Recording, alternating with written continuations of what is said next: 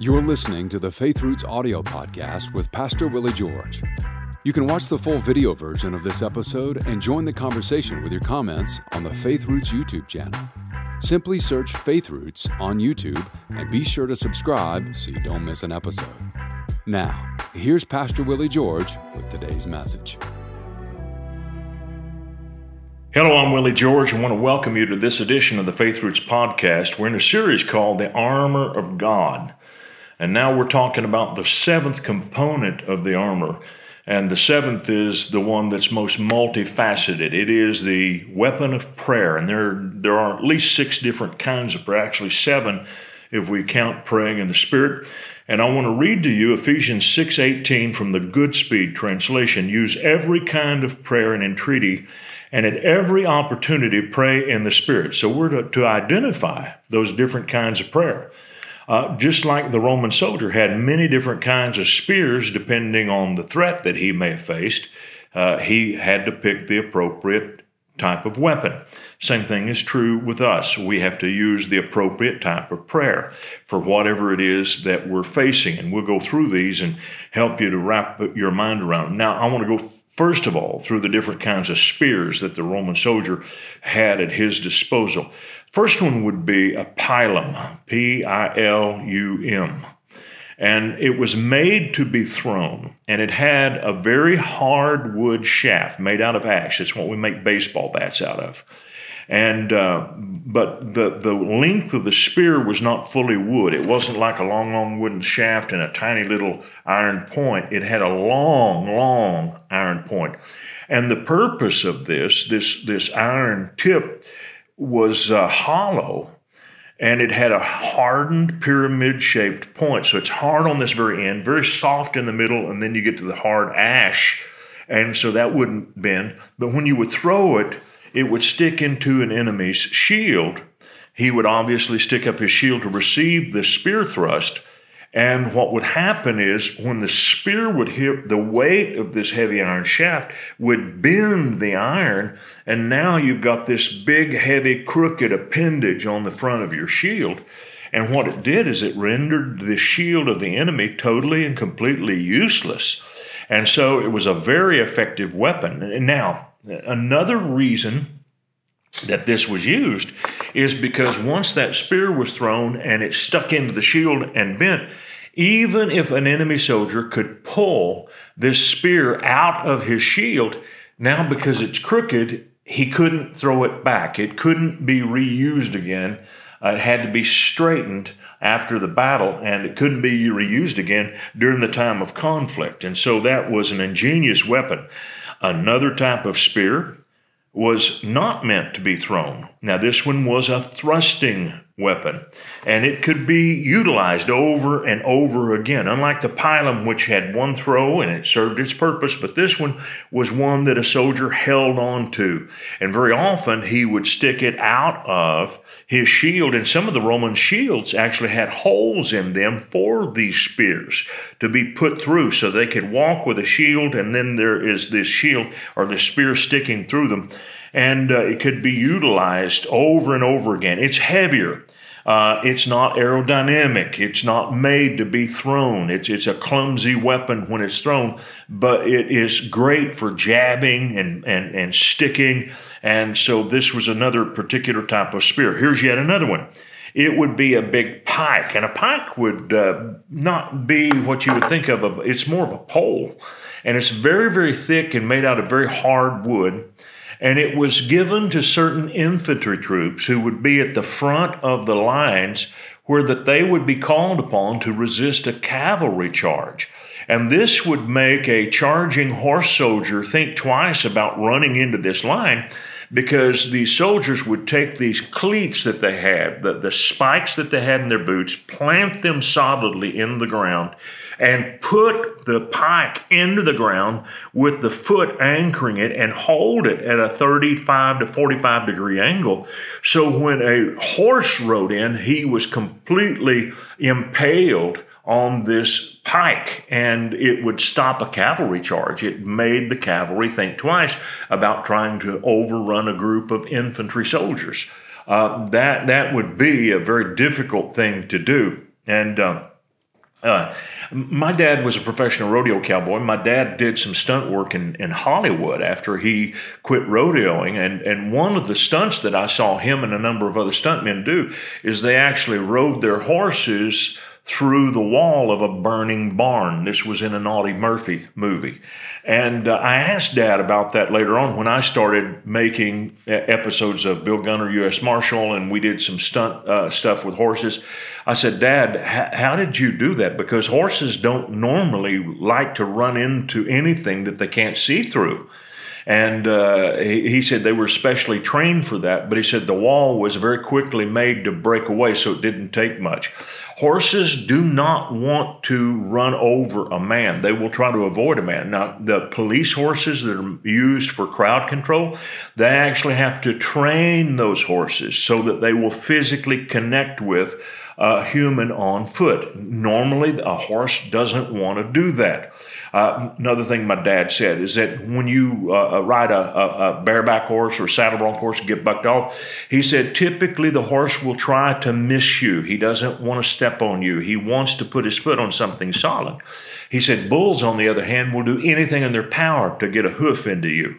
And so I thought that was interesting that uh, uh, that, that, that that this is uh, uh this this pike was used to fight against a horse that had been trained to run over men, but if he's penetrated or impaled, it just uh, completely stops him.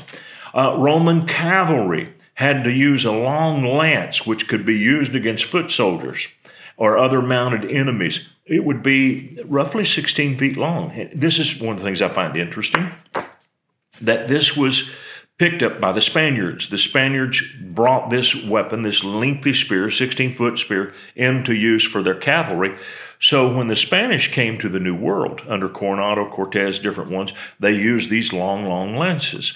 Well, the tribe of Indians that uh, most emulated the Spanish cavalry uh, soldiers were the Comanches uh, because they were in the Southwest. They picked up some of the uses of Spanish weapons, and one thing that they brought into their arsenal, you don't see it in the northern tribes like the Sioux or the Cheyenne, you see it with Comanches.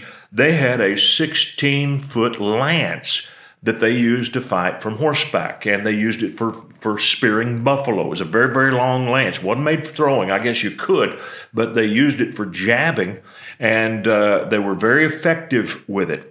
So they learned it from the Spanish, who in turn had gotten it from the Romans. So here it is, brought into the New World uh, hundreds of years later, and it's the same weapon.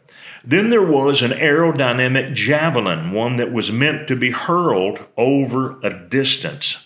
And so that's yet another kind of spear. It's not meant to be uh, uh, held, uh, it is made for flight. And uh, uh, I, have a, a, bow and I was shooting my bow and I had a hard time uh, with uh, my arrows were, were flying uh, funny. And uh, I, I, went into the sports sporting goods store and was talking with the guys at the desk about the troubles having my arrows. And they said, We're going to give you a new arrow and they gave me a front loaded arrow and these arrows were super heavy in the front and light in the back and when i fired them out of my bow boom it was amazing to me how much more stable they were. They were aerodynamic and these spears that were hurled these javelins were made for being thrown which means they were probably front loaded a little heavier in the front than they were in the back and therefore they flew better when they were thrown.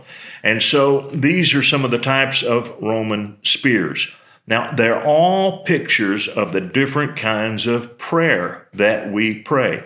So, the first prayer that we're going to cover is a, a, prayer that we enter our covenant with God. It is the prayer of consecration. And the prayer of consecration is shown in two great Bible stories and it always comes at the beginning. Usually it's the beginning of something new. This is when someone is about to do something they've never done before. And so here is Jacob. After he has had a vision of angels going up from the earth and coming back down to him, at uh, Bethel. And the Bible says in Genesis 28 20, Jacob made a vow saying, If God will be with me and keep me in this way that I am going, and give me bread to eat, clothing to put on, so that I come back to my father's house in peace, then the Lord shall be my God, and this stone which I've set as a pillar shall be God's house, and of all that you give me, I will surely give the tenth to you. You know what this is? It's a prayer of consecration. Basically, he's saying, Lord, I'm going to give my life to you. If you will take care of me, I'm going to give my life to you.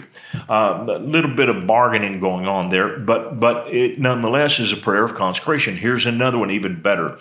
This is uh, the book of 1 Samuel, chapter 1, verse 11. And this is Hannah. She is praying to God for a son. And verse 11, she made a vow and said, O Lord of hosts, if you will indeed look on the affliction of your maidservant and remember me, and not forget your maidservant, but give your maidservant a male child, then I will give him to the Lord all the days of his life, and no razor shall come upon his head. Now let's skip down to verse 19. Then they rose early in the morning, they worshiped before the Lord, and returned and came to their house at Ramah. And Elkanah knew Hannah his wife, and the Lord remembered her. So it came to pass in the process of time that Hannah conceived and bore a son, and called his name Samuel, saying, Because I have asked for him from the Lord. So this is the prayer of consecration. She prayed the prayer of consecration. She said, I'll dedicate this son to you, to your kingdom, to your purpose, if you give me a son. And so that's uh, the beginning of a, of a relationship. In other words, this is the beginning of her childbearing. She had several children after that, but Samuel was the first one. You have Jacob beginning his walk with God, and consecration is most often prayed at the beginning, where we realize that we have a purpose, we have a mission, and uh, we uh, are going to commit ourselves especially to God. That is the prayer of consecration. Here's the best example yet. It's Matthew 26 39. He went a little farther and fell on his face and prayed, saying, O my Father, if it is possible, let this cup pass from me. Nevertheless, not as I will, but as you will. That's prayer of consecration. Jesus prayed it. So there are times when we enter into a, a, a time with God where we make a full surrender to something or another. It could be, uh, you know, you you really fully surrendering to the will of God in your life. You maybe have not really paid much attention to God's plan for your life. And you say, you know, from now on, I'm going to be very sensitive to what God's will is for me. I'm going to live according to His purpose. And you pray a prayer to that end. That's prayer of consecration. And there's a time for that prayer. And, uh, or, or you take and, and you pray over a new project. Uh, we see that a number of the early fathers of America, uh, the pilgrims on the Mayflower, uh, we see uh, uh, this prayer prayed at Jamestown when the, the colonists first landed. They dedicated the land to God, they consecrated what they were doing to the Lord. They said, Let this nation be used for your glory. That's prayer of consecration. Uh, people do it with businesses, they do it with, uh, it really is, a, it's a baby dedication prayer. So we see it a lot in Scripture and in real life. And so it's a very important prayer to be prayed. Well, that's all the time I have for today, but we'll pick this up again. So I'll see you next time on the Faith Roots Podcast. We hope this message has been a blessing to you. Ratings and reviews help us reach more people, so take a moment to leave a review on your podcast app and consider sharing an episode with a friend or family member that needs to be built up and encouraged in the Lord today. Thank you for listening.